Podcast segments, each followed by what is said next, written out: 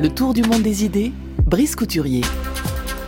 Brice, vous avez souhaité conclure cette semaine à Taipei avec un écrivain extrêmement touchant rencontré dans un café en plein centre de la capitale, un écrivain qui ne s'y sent pas à sa place, un homme des îles, un homme de la mer, l'héritier d'une tradition très ancienne croisée dans une des villes les plus modernes du monde, Brice. Les aborigènes, longtemps méprisés, voire persécutés, sont devenus l'objet d'une attention nouvelle et leurs cultures sont désormais mises en valeur à Taipei. Nous avons rencontré dans un café de Taipei un personnage extraordinaire qui s'appelle Syaman Rapongan, qui est l'auteur d'une 10aine de volumes, dont un a été traduit en français, La mémoire des vagues, chez Tigre de Papier. Je vous cite la 4e de couverture, une frontière inconnue, emplie de bruit et de la mémoire des vagues, où souffle le vent d'humilité et de droiture des premiers temps. Voilà la jeunesse de ce livre émouvant sur la relation d'amour intime que les Tao, peuple de l'océan, entretiennent avec ce dernier. On entend Syaman Rapongan.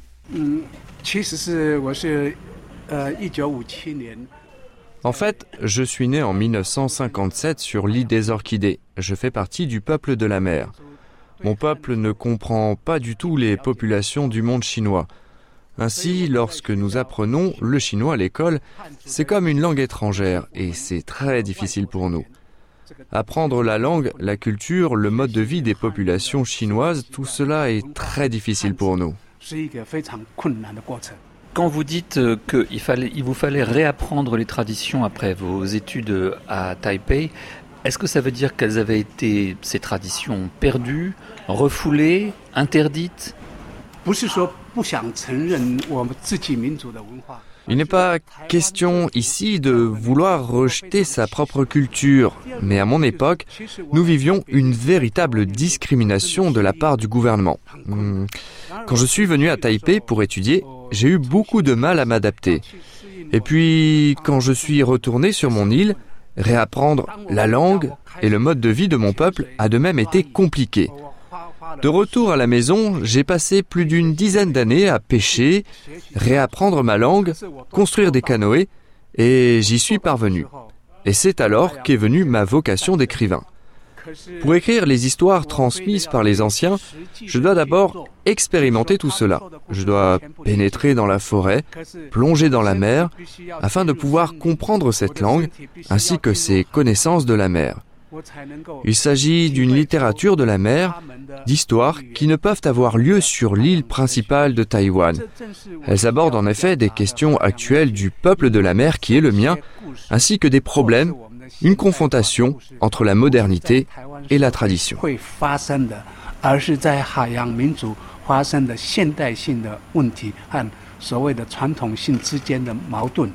Est-ce que vous ressentez un conflit entre vos deux identités, aborigène et chinoise de Taïwan, ou est-ce que vous conciliez aisément les deux ?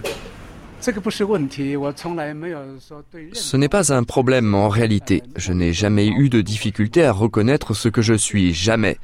Je me considère comme un membre de ce peuple de la mer de Taïwan. Mais bien sûr, quand je suis à l'étranger, je me présente comme un citoyen de Taïwan. Vous avez écrit « Je ne voulais pas devenir un professeur de chinois condamné à revenir à Lanyu enseigner cette langue à mon peuple. » C'est un rêve d'enfant. Étant jeune, j'avais une vision idyllique de Taïwan et de Taipei. Mais je ne connaissais pas assez bien mon propre peuple et dans le même temps, j'idéalisais trop Taïwan.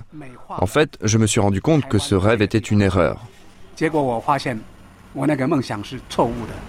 Syaman Rapongan, vous êtes aussi un militant écologiste connu puisque vous êtes battu pour l'environnement. Vous avez fait en sorte qu'on ne stocke plus de déchets nucléaires sur votre île.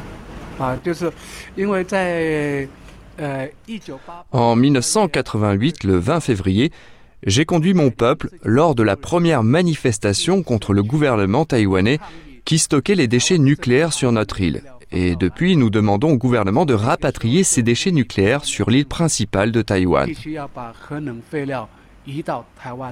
Vous êtes à la fois un océanographe, donc vous êtes du côté de la modernité, et en même temps, vous recueillez les traditions de votre peuple. Ça fait un curieux mixte, non ?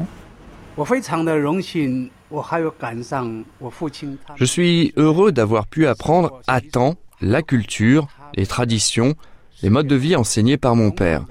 Dans le même temps, quand je suis venu étudier à Taïwan, j'ai vraiment fait beaucoup d'efforts pour apprendre ce côté moderne de la vie. Évidemment, cette confrontation pose problème.